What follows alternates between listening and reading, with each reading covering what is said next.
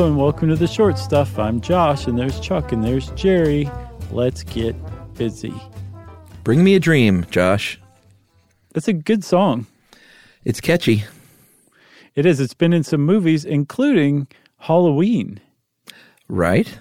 It and? played during the end credits of Halloween. And? I can't remember for the life of me. I know that there's an even better example of it, and I can't remember, Chuck. I'm sorry. Back to the Future.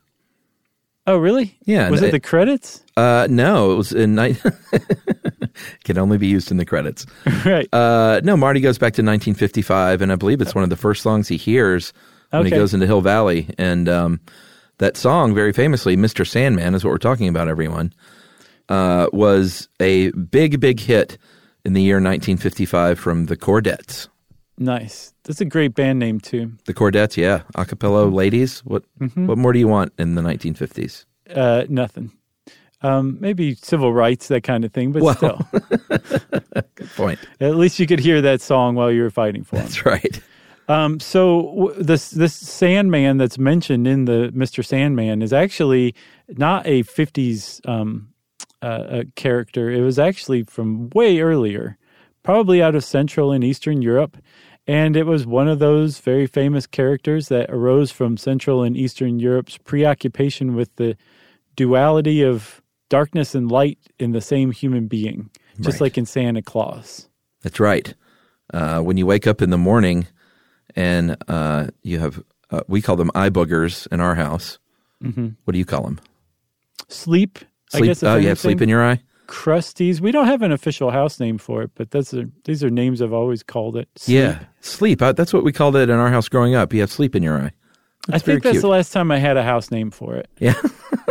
So I've, I've called them eye boogers. I don't know where I got that, but that's technically... Well, that's different. Huh?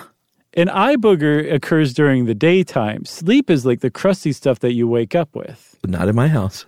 Oh, hey, Chuck, let me ask you this. Have you ever... woken up with such a copious amount of sleep, um, or eye boogers, whatever you want to uh, call it. Don't them, say what you're about to say. That like your your your eye is crusted shut, like I you knew can't you were open it. Say that. Has that ever happened to you? Uh, no. Uh, it's atrocious. You've had that happen? Uh, you have to be very sick.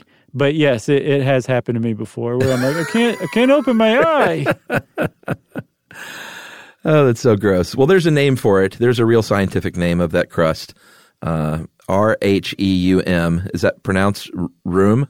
I think room, yeah. All right. Um, that's the scientific name. It's a discharge that dries up. You know, it comes out of your eyes. It dries up when you're asleep.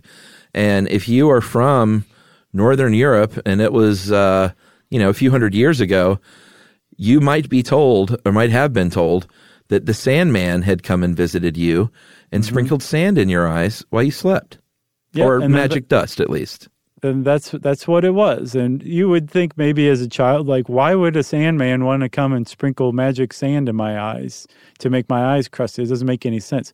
Well, apparently this is a byproduct of the mechanism by which the Sandman spun your dreams. It was the Sandman who is responsible for your dreams, which is why the Chordettes asked the Sandman to bring them a dream, because that's where your dreams came from, the Sandman. That's right. Uh, we don't know exactly where the Sandman comes from, but we do have some ideas, uh, and we're going to talk about those right after this break. Oh.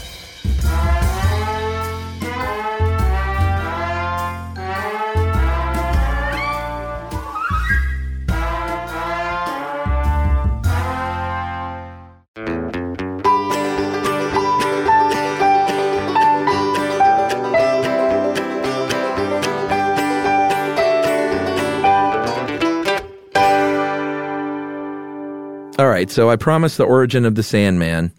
Uh, we don't know for positives. Uh, it was not Metallica.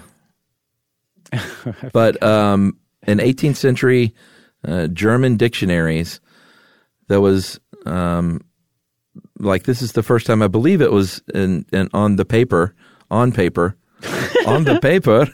I just turned into a German. What's wrong with Todd? Oh, he's on the paper.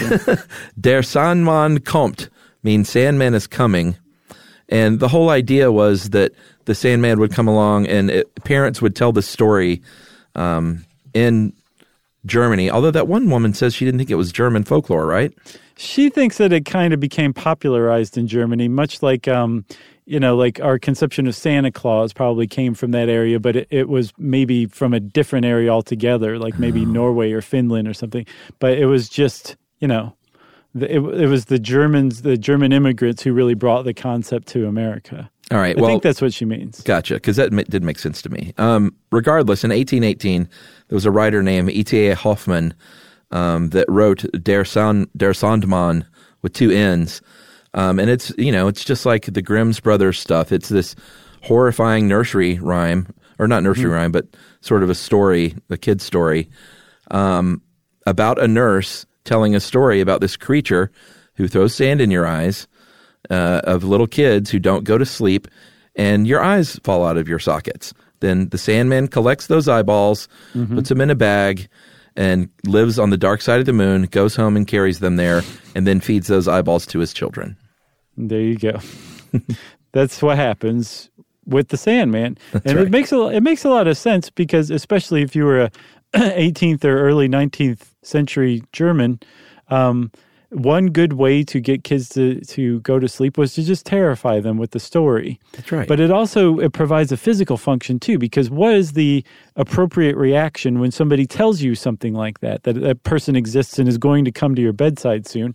It's to shut your eyes tightly and to keep them shut, ostensibly, until you wake up in the morning. That's so it's right. pretty clever if you really think about it. Sure. But the dark side of the moon thing, that's just, that's, mwah, I mean, like yeah. icing on the cake, you know? It just makes me feel good knowing that in like eighteen eighteen, parents were struggling with putting their kids to bed. I think they always have. I think so. You don't think about that, though. I think that from the time that it became not okay socially to lay on your kid until they, they went unconscious and then went to sleep, from yeah. that moment on, it became a struggle to get your kid to go to sleep. Yeah, very interesting. Uh, flash forward a bit to eighteen forty-one, uh, when none other than Hans Christian Andersen Uh, put out a fairy tale. Do you want to pronounce this? I can. Are you ready for this? I was practicing. I looked it up. Really? Ole Lukøje. Wow. And it's not dead on, but it's it's okay. Yeah, anytime I see uh, one of those letters that looks like the null set, uh-huh, yeah. I have no idea what to do with it. But we finally know how to pronounce Ole or Ole. Ole? So, yeah, you remember in the Lego episode, we called him Ole Kirk Christensen? Oh, that's right. It was Ole Kirk Christensen? Yep. That's the, so finally, after basically a decade, we have corrected ourselves that that is the inventor of Lego's name pronounced correctly. Uh, yeah, because I remember joking like, Ole Kirk Christensen. Yeah, and we met a guy once at, um, I can't remember, some telecommunications company, and he was the president, and we called him Ole, and they... they They corrected us, but it, it was just lost on us that that was not right. And I think we, up to this point, up to this moment, we've called everybody Ole. All right, so what is it again? Ola what? Ole. Uh, Ole Lukøje. Okay, so that's the story. That's the fairy tale. It means old shut your eye. Yeah. That's okay. A good title. I think so, too, but it's weird that Hans Christian Andersen doesn't just call him the Sandman. He does everything but call him the Sandman. Well, because by all accounts, he got it from Der Sandmann, right?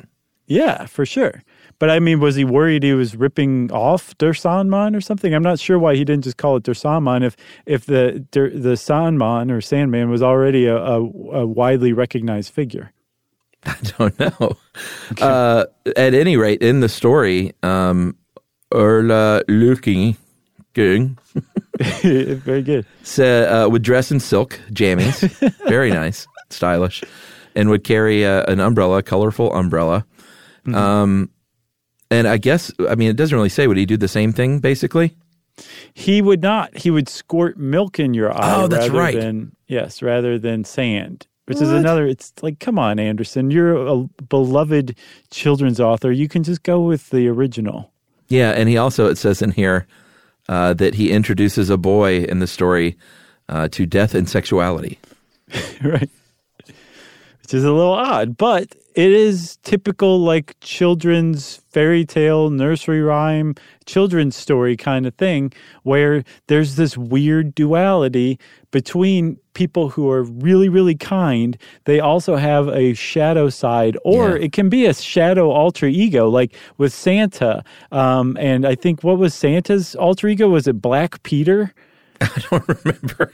or, or at the very least, it was Krampus. But I, I know that some of those traditions, there was like a dark figure um, that would like, that was the guy who would steal the children who were, had been naughty. And then it eventually translated into Santa leaving coal in your stocking if you've been naughty. That's right. But prior to that, it was like you'd just be kidnapped and eaten by Santa's like heavy hitter.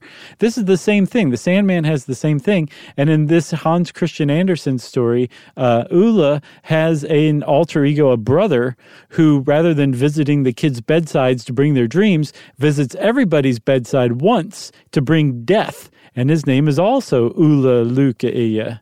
Yeah, he would walk in, say, exit light, enter night. Forever. Take your stand. It's off to Never Never Land forever, kid. Oh, I always thought it was take my hand. Well, I think they're, that's a different verse, right? Oh, okay.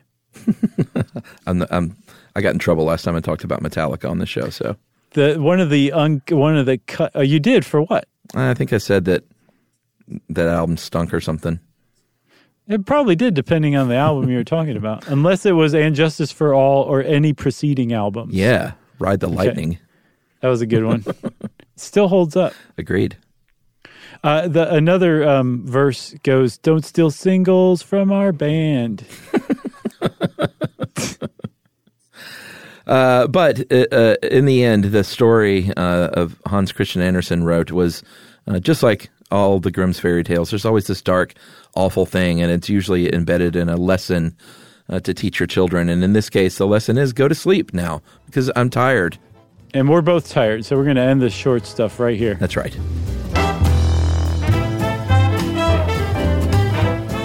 For more on this and thousands of other topics, visit How Stuff Works dot com.